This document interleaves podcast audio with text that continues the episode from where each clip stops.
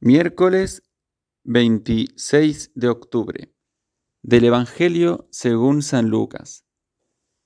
En aquel tiempo Jesús pasaba por ciudades y aldeas enseñando y se encaminaba hacia Jerusalén. Uno le preguntó, Señor, ¿son pocos los que se salvan? Él les dijo, Esforzaos en entrar por la puerta estrecha, pues os digo que muchos intentarán entrar y no podrán. Cuando el amo de la casa se levante y cierre la puerta, os quedaréis fuera, y llamaréis a la puerta diciendo, Señor, ábrenos, pero él os dirá, no sé quiénes sois. Entonces comenzaréis a decir, hemos comido y bebido contigo, y tú has enseñado nuestras plazas.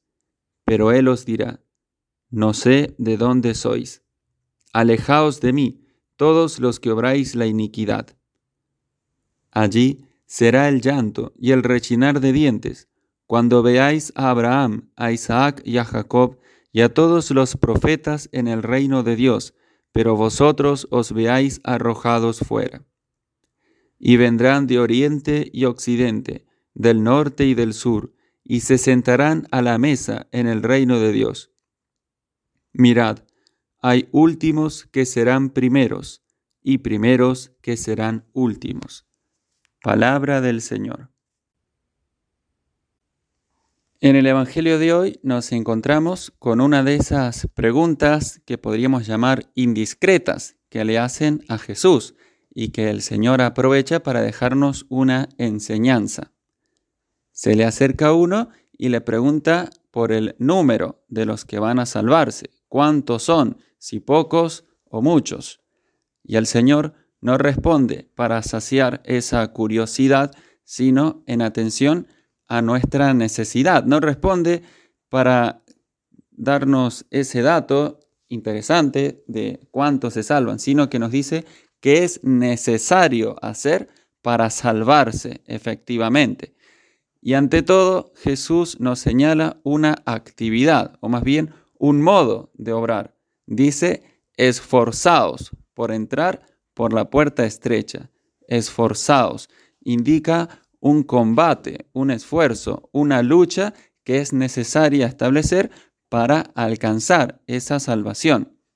Sabemos que el seguimiento de Cristo no es algo fácil, algo sencillo, algo que se acomode siempre a nuestros gustos, a nuestros intereses o a los gustos del mundo, y, de la época. Sabemos que es necesario hacer contra, como decía San Ignacio de Loyola, contra nuestra sensualidad desordenada o contra lo que nos parecería más agradable, más fácil o aquello a lo que nos impulsa nuestra naturaleza herida por el pecado.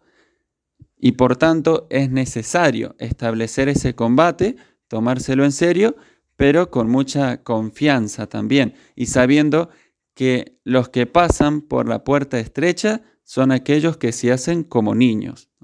Esa condición de hacerse pequeñito es también necesario para entrar en el reino, para pasar por esa puerta.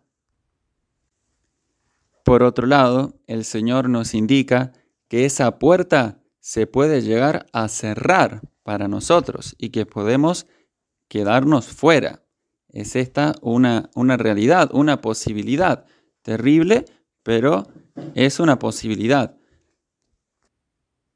Y quiere el Señor, por tanto, que nos tomemos en serio este esfuerzo que es necesario realizar para pasar a través de esa puerta. Y saber que, que no estamos solos, que todos aquellos que ya están allí los profetas y todos los que han venido de oriente, occidente, del norte y del sur, todos los santos que ya están reinando con Cristo en el cielo, ya están sentados en la mesa de Dios, interceden por nosotros y nos ayudan con su ejemplo, con sus oraciones, con sus méritos, para que también nosotros un día podamos contarnos entre aquellos dichosos comensales del reino celestial. Y esa última consideración del Señor, ese principio que establece hay últimos que serán primeros y primeros que serán últimos, que es también una invitación a la humildad y, y también a la vigilancia, a velar por esos dones que el Señor nos ha dado y que si no los cuidamos, si no los aprovechamos, se pueden echar a perder. Comentando este pasaje, decía San Beda el Venerable, muchos que al principio son fervorosos, después se vuelven tibios, y muchos que al principio son tibios, de pronto se hacen fervorosos.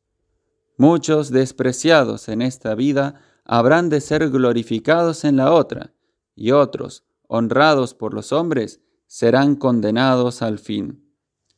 Con lo cual, nuestra vida está en las manos del Señor y en la medida en que seamos fieles y respondamos con generosidad a su llamamiento, vamos a poder entrar a través de esa puerta y acceder a la gloria del cielo, hacia donde nos dirigimos confiados en la intercesión y en la ayuda de nuestra Madre, la Virgen María, Reina de la Misericordia, que ella nos ayude y nos sostenga en este combate, en este esfuerzo por alcanzar la vida eterna.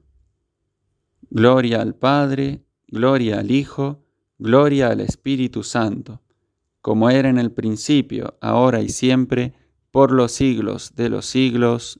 Amén.